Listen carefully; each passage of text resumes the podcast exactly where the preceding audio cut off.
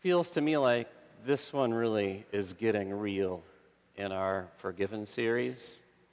The previous Sundays have focused a lot on forgiving others. So there's other people around, other people in the picture. There's multiple personalities and interests, and you kind of can hide in the crowd, so to speak. Uh, this theme for this Sunday, uh, how can I forgive myself? It, it's me and it's God, and there is no one else. And that to me felt like it's really getting real. And it was really a privilege to dive into Psalm 32 this week, study it in the Hebrew, and juxtapose words and read others and listen to other sermons on it. And uh, my prayer is that I can give both myself and you a blessing to answer that question today. How can I forgive myself? So, Psalm 32, if you have a pen, I'm going to give you a little treat here. If you're, if you're watching at home, Facebook Live, or watching this video, uh, grab a pen too. If you have Psalm 32 in front of you in your Bible or it's printed somewhere, there's four triads that King David, inspired by the Holy Spirit, writes into Psalm 32. And so, and it's, it's in Hebrew, and if, if I read it in Hebrew poetry, doesn't rhyme. If I were to read this in Hebrew to you, you wouldn't hear words that sound the same at the end. It doesn't rhyme. Hebrew poetry is a lot about ideas and weaving and parallelism and contrasts.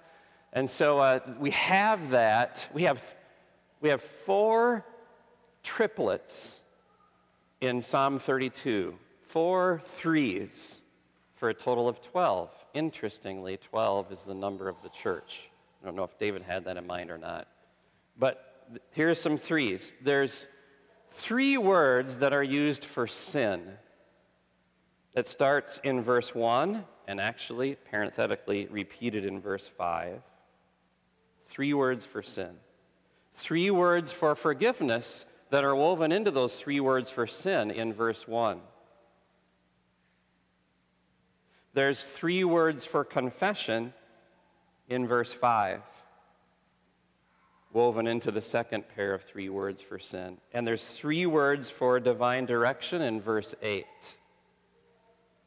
That's what Hebrew poetry does. It, it says one thing three times to emphasize it and to give you different color and flavor of it. All right, so here we go this masterfully woven and written psalm by King David, Psalm 32. Blessed is the one whose transgressions are forgiven, whose sins are covered. Blessed is the one whose sin the Lord does not count against them, and in whose spirit is no deceit. When I kept silent, my bones wasted away through my groaning all day long. For day and night your hand was heavy on me. My strength was sapped as in the heat of summer. Then I acknowledged my sin to you and did not cover up my iniquity. I said, I will confess my transgressions to the Lord, and you forgave the guilt of my sin. Therefore, let all the faithful pray to you while you may be found. Surely the rising of the mighty waters will not reach them. You are my hiding place. You will protect me from trouble and surround me with songs of deliverance. Now, this is God speaking. I will instruct you and teach you in the way you should go. I will counsel you with my loving eye on you. Do not be like the horse or the mule, which have no understanding, but must be controlled by bit and bridle, or they will not come to you. Many are the woes of the wicked, but the Lord's unfailing love surrounds the one who trusts in him. Now David finishes. Rejoice in the Lord and be glad, you righteous. Sing, all you who are upright in heart. This is the word of the Lord.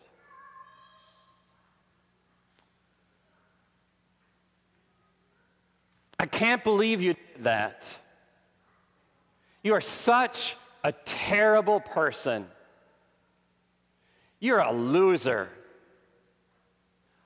I will never forgive you, ever, ever forgive you for that. Those are devastating words. Have you heard them? I think so. I have. And what makes those words even more crippling is this. When we quietly but convincingly repeat them to ourselves. How do you forgive yourself? There, there maybe are some sins, not all, that you struggle with having God's forgiveness and you see it as not being able to forgive yourself. That's the question we're going to answer today is why can't I forgive myself? And I'm going to clarify that. The Bible answers it. I'm going to clarify it by addressing three sub questions, and they're these. What does it look like in my life when I can't forgive myself? Why does it happen? And how do I get past it? How do I, how do, how do I move forward? Okay, we're in this series, this Forgiven series, and we're diving deeply into Psalm 32, and it's a perfect place for us to answer the question why can't I forgive myself? Because David struggled with the same thing, King David in the Bible. Not exactly sure of the timing of this. Some commentators tip their hat a little bit. I'm, I'm not going to go out on a limb too much. I don't think it really matters, other than we, we know this that David in the Bible is called a man after God's own heart, and he was a man of God. And he wrote Psalms like this one, and like Psalm 23, the Lord is my shepherd, and a lot of other Psalms. David committed two of the most grievous, haunting sins a person can commit. David committed adultery, he had an affair with a woman, he broke the promise of his own marriage and he caused her to break the promise of her marriage to her husband. And David murdered another human being, robbing that person of the life that God gave to them.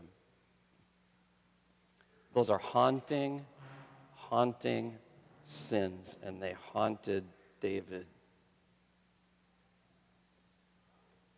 David tells us what it looks like when you struggle with forgiving yourself. Uh, I'm going to just list what that looks like in David's own words and explain them a little bit. There's six different phrases he uses in Psalm 32 as to what, what it looks like when you can't forgive yourself, all right?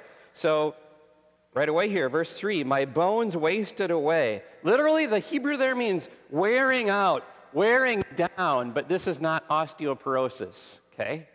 This is physical fatigue and tiredness. When you can't forgive yourself, you're more tired than normal, you're fatigued, you're spiritually lethargic,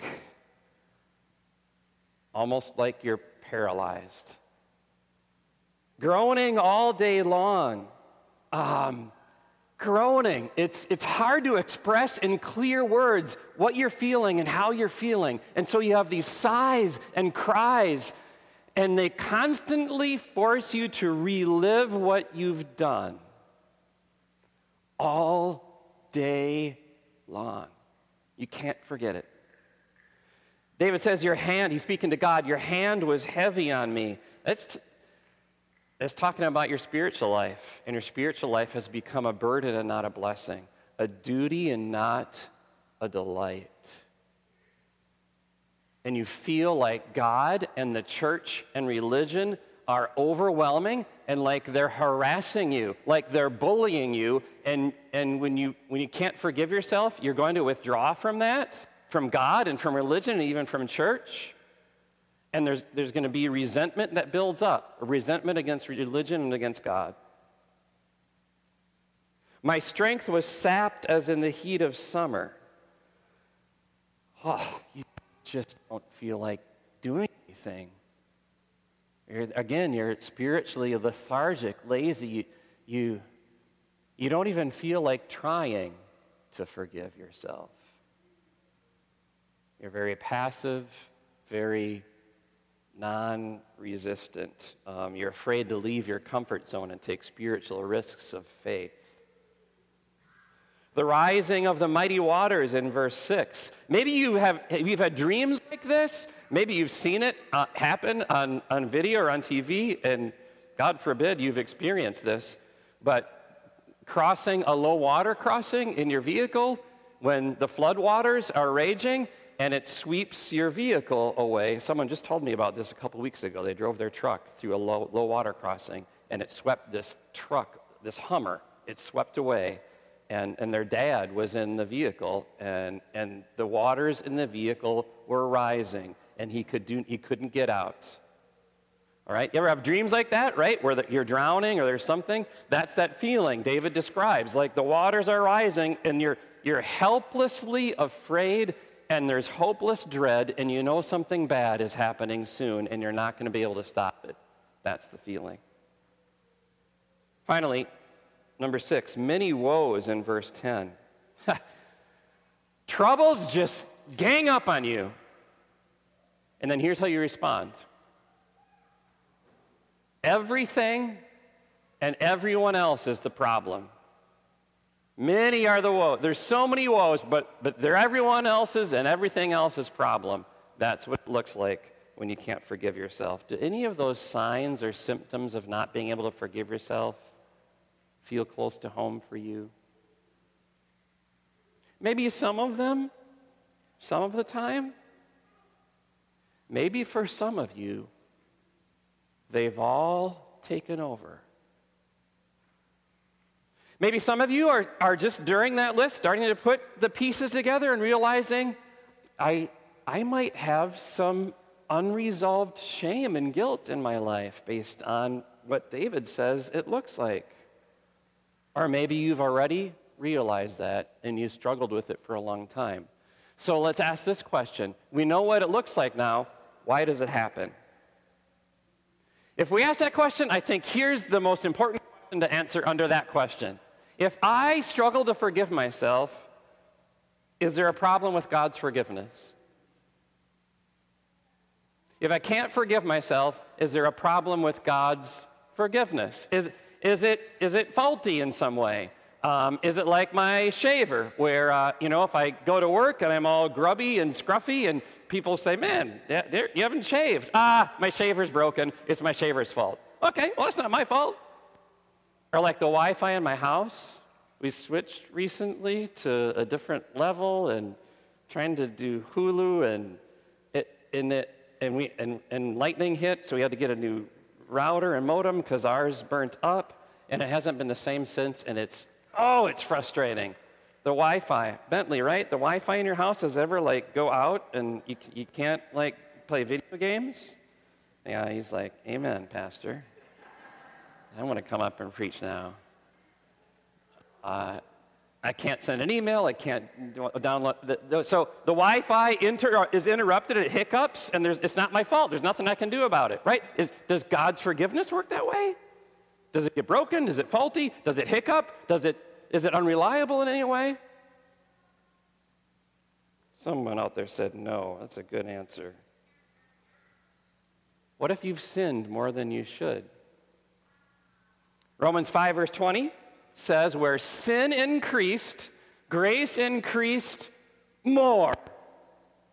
Your sin can never catch up to God's grace, ever. There's always more grace from God than sin from you. Romans 5, verse 20. Uh, what if some of your sins are just too terrible? You know, there's the little ones. You, God forgives you for those. But what if there's some sin maybe one, maybe a few in your life that are just so terrible. Psalm 103 says this The Lord forgives all your sins. Okay, great. So God's forgiveness works, but that's, that's only for the good people. It's only for the people who deserve forgiveness. I, I don't. Matthew 9 13, Jesus promises, I have not come to call the righteous, but sinners. Oh, okay, well, what if, what if I believe that in order to be forgiven, I gotta, I have to respond to that sin in, sin in some way. I have to clean up my life a little bit. I have to get my act together first. Romans 5, verse 8 says, God demonstrates his own love in this while we were still sinners. Christ died for us. It's important to understand that God create, created forgiveness, designed it. God manufactured it, God keeps it in rich supply, and God gives it as a free gift. It's perfect, and forgiveness always works because God does it. It, can't go wrong, it can't go bad, it can't be faulty. Ephesians 1 says this God's glorious grace, which He has freely given us in the one He loves, that's Jesus. In Jesus, we have redemption through His blood, the forgiveness of sins, in accordance with the riches of God's grace that He lavished on us. So if I can't forgive myself, and the problem isn't with God's forgiveness, then what's the problem? God grabs the pen from David's hand right here in Psalm 32, and now God has something to say. And God writes, Don't be like the horse or the mule, which have no understanding, but must be controlled by bit and bridle, or they will not come to you. so, so God's saying, I have this farmyard, And in my farmyard, there's all kinds of animals. I mean, I, I, I love animals. I mean, there's, there's chickens and there's pigs and there's horses and there's, there's cows, there's goats, there's sheep, there's cats, there's dogs, there's birds. I love all the animals and I take care of them all. I've built cages and coops and pens and stalls and I have a barn and I, all my animals. I've given all my animals names. I love them so dearly. They all have a name and I call them in for their rest and their protection, for their feeding. I call them in, and they all come in, and they accept, well, except for one Mr. Mule. Mr. Mule thinks that he can just stay out in the field and do whatever he wants. He thinks he knows better than his creator. He, Mr. Mule has his way, and you're not going to tell stubborn Mule what to do. So God brings all the other animals into their pens and their cages and their stalls and into the barn that He's built for them, and everything is great except there's Mr. Mule out in the field. I can do what I want. So God gets in his pickup truck and he drives the pickup truck out to Mr. Mule and he hooks up chain or a thick rope and he puts a bridle on it and he rams that bit and bridle in the donkey's muzzle in his mouth and God starts driving his pickup. Mr. Mule is behind, digging in his heels, pulling, being pulled by the neck, digging in his heels, and there's right there's dirt spattering all over the place, and God is dragging that mule into the barn. David says, Don't be like the mule. The mule thinks he knows better than God. The mule think, the mule has his own way and insists on it. The mule actually isn't really embarrassed or shocked by the fact that God is dragging him for another day back to the barn and actually is thinking, God, what is your problem? That's what God tells us about when we can't forgive ourselves. Here's the problem. Listen to this. Here's the problem. I'm like a mule I, I've designed my own idea of what forgiveness is, and I don't want God's forgiveness, I want my forgiveness. That's the problem. And when anyone other than God designs any kind of forgiveness, it's not forgiveness it it doesn't, it can't work. So the reason that I feel cruddy, the reason I experience those symptoms that David talks about, the reason, the reason I can't forgive myself is myself. Not forgiveness. Forgiveness isn't the issue, it's myself. It's, it's how I feel that I know better than God, how I design forgiveness my way. And so David goes on and he talks about what, what happens is, and this isn't so much mule like as it is human. When David describes this, not forgiving myself, he uses the words cover up, deceit, and kept silent. David basically saying, when I can't forgive myself, Not at the time, but later, I realized I was lying to myself, I was lying to others, and I was lying to God.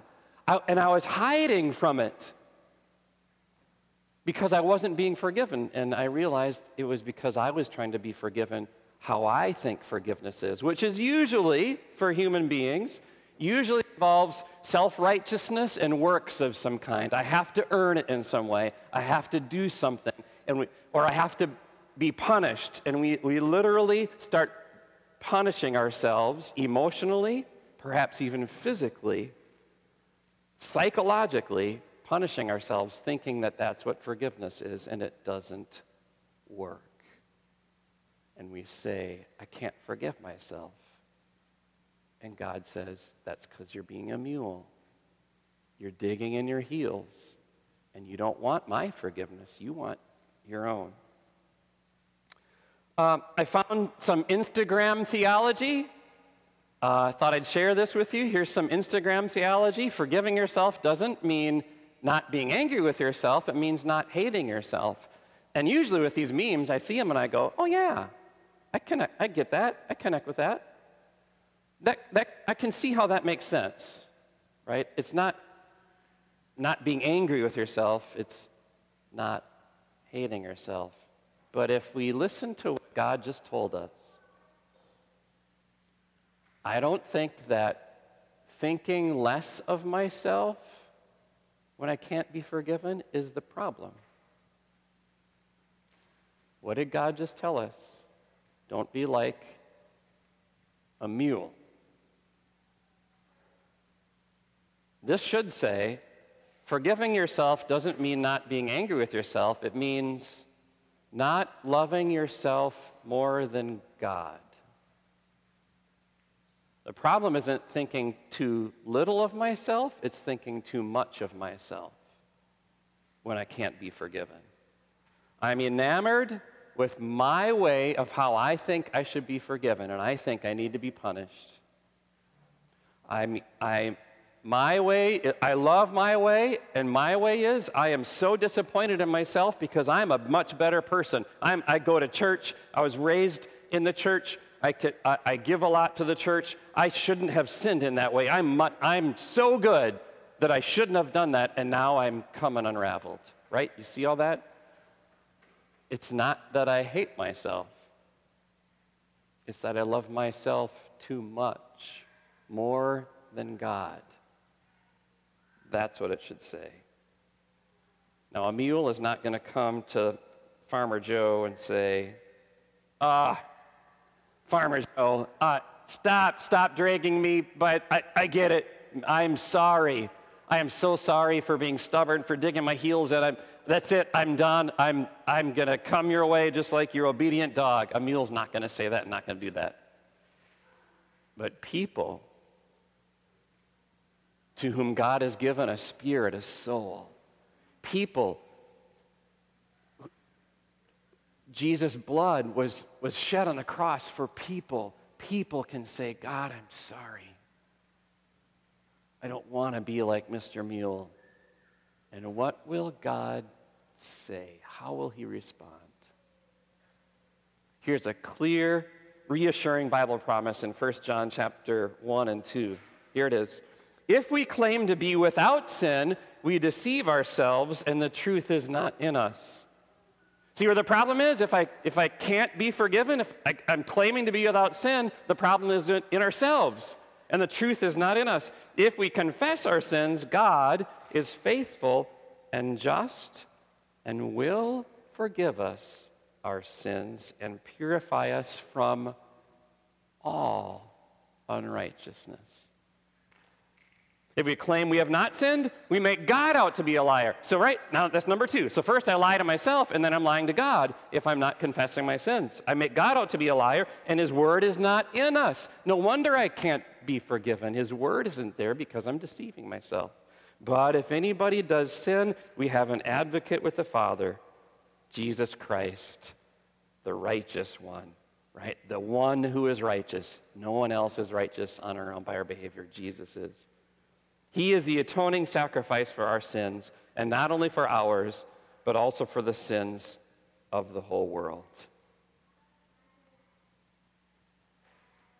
Jesus is your advocate, right? He's your agent. He's someone who is a representative on your behalf. He represents the justice and holiness of a per- perfect God the Father, and Jesus steps into the Father's throne room on your behalf. He's your advocate. And he says, Father, holy and just Father, I know that you expect Darren to be perfect, and I know that he has not been. But I bring to you now my perfection and my righteousness on his behalf. You cannot punish him, you cannot be angry with him because he's perfect and righteous, because I give it to him. That's Jesus as your advocate, your agent. And then it says he's the atoning sacrifice. Atone, to atone means just break the word in, in two at one. That's what atone means. So Jesus makes you at one with God. That God's not going to punish your sins, He's already punished them in Jesus. And so you've already been forgiven. God's already manufactured your forgiveness by what Jesus did. So, I want to say it this way, and this could be taken the wrong way, so I want to be careful. Um, I'm going to explain. Forgiveness, when I think about being forgiven by God of a sin I, I just can't get over, remember this. Forgiveness doesn't happen to me without first happening to God. Okay? So, when you're struggling with forgiveness, realize you're not the first on the scene. It's not just you in your own little world. Forgiveness already took place, not in the sense that God needed it. God, Jesus wasn't never sinned. Jesus didn't need to be forgiven. God's never been forgiven and never will be forgiven. You and I are the sinner, but as the Savior, God was first on the scene in the sense that He forged and He manufactured and He made happen forgiveness even before you got on the scene. Remember those signs and symptoms of what, what it looks like when you can't forgive yourself? Your hand was heavy upon me, my strength was sapped, right? A spiritual lack of energy. Here's what's amazing you can go in the Bible and find every one of those that, that your advocate and your agent and your Savior, Jesus, experienced also.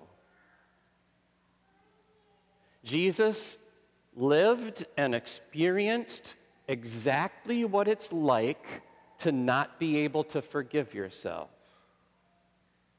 Not in, this, not in reality that Jesus was supposed to forgive himself and he couldn't, but as a person and a human being because our sins were on him, even our sins of not being able to receive God's forgiveness, those sins were on Jesus, so he experienced those signs and those symptoms.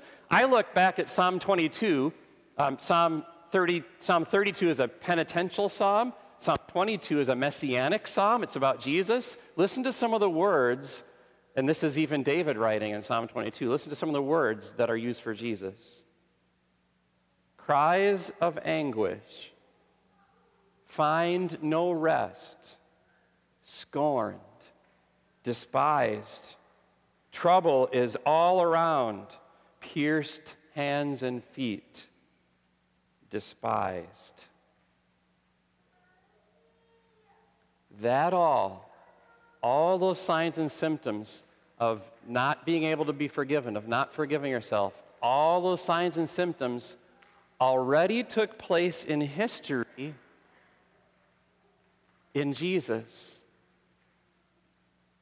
And that's God's way of saying, I forgive you so much, you don't need to experience any of those ever.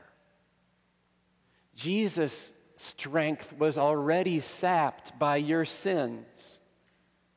The mighty waters of justice rose and rose on Jesus as he was dying of suffocation on the cross, and he sensed it, and they were rising.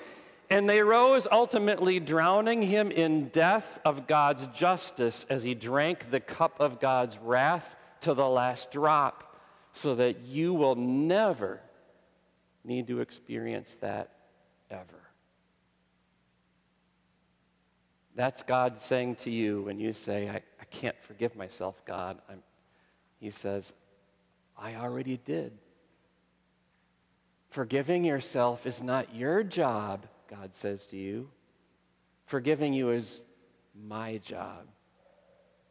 And everything God does, He does perfectly, and it always works. That's our comfort about being forgiven. So that's what it looks like, why it happens, and now finally, how do we get past it? How do we move on? We've already been really covering that as we come to God in honest confession and, and we know we're forgiven. That's really the, the linchpin about how we move on. Here's how David says it in verses 5 and 6. Then I acknowledged my sin to you and did not cover up my iniquity. I said, I will confess my transgressions to the Lord, and you forgave the guilt of my sin. Therefore, David says, let all the faithful pray to you while you may be found. Maybe it was you who caused the accident.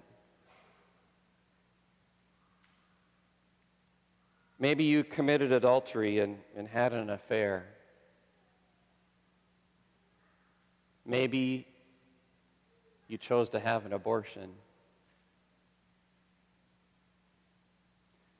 Maybe you hid something unethical in the business deal.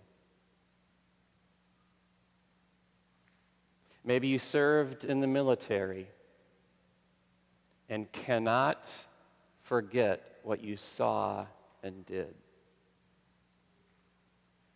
Maybe you were neglectful as a parent and feel like you've damaged your kids. Or maybe you look back on rebellious teen years that hurt your parents. These are grievous, haunting sins, but none of them are beyond the grace of God to forgive. You and I cannot forgive ourselves of any of those sins or any sins at all. But God can and God does because it's His job. So, practically speaking, really practically, how to get past it, I would say I have, I have one answer to that question pray to God for forgiveness. Pray to God for His forgiveness, which is the only forgiveness that works. Pray to God for forgiveness. Because look at these words, right? In verse 5 and 6. He loves to be found. David says, let, let all the faithful pray to God while he may be found. God, it's like playing hide and seek with a three year old, right? And, and grandpa's playing hide and seek with a three year old. Where does grandpa go and hide when the three year old's going to look for grandpa? Right, the next room, half behind a corner, half not, with a foot purposely sticking out. So the three year old comes in the room, Oh, I found you, grandpa, I found you. That's like God who wants to be found. But look for him. He wants you to come to him in prayer. And he's not ever going to hide so that you can't find him so that he's not there. Secondly, pray to God because for forgiveness, for his forgiveness because he understands. You can be totally transparent to Him and open about everything. Because He understands what it's like, because Jesus went through it. What it was like to can't forgive her. Jesus went through it because He was carrying her sins. And here's the third thing, very practically. I learned this this last week as I studied this and I was reading a book about confession and repentance and prayer. And, and it's changed how I pray how, in my prayers of confession and repentance. And it said this. This was a part of the book or a devotion in there. It's, it said, when you are praying to God for forgiveness in if confession and repentance that is true and honest and transparent and real and humble, you're not only going to go to God to confess the sins that you know, but there's these sins that you don't know you've even done.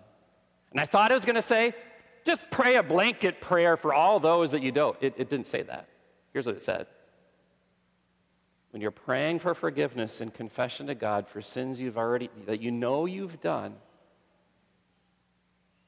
you can start doing that and grow deeper in that and closer to God in such a way that when you are doing that, you discover in that intimate moment with God sins you do not know you committed. And not in a scary way, not in a I can't forgive myself way, but in an amazing, adoring, oh God, you are, you are bringing to my mind and heart other sins, and these are sins I can take to you and receive your forgiveness and your grace for also. And maybe, just maybe, those were holding me up like in a, in a way I didn't know, like the ones that I did know. That would be my invitation to you and my challenge for you to this week begin praying and confessing and repenting in your prayers in a way that you are you, you start to face and, and feel and discover sins of yours you didn't even know. But it's okay because jesus has made them his own and they're forgiven and they're gone. That person who does all those things psalm 32 god's word describes in one word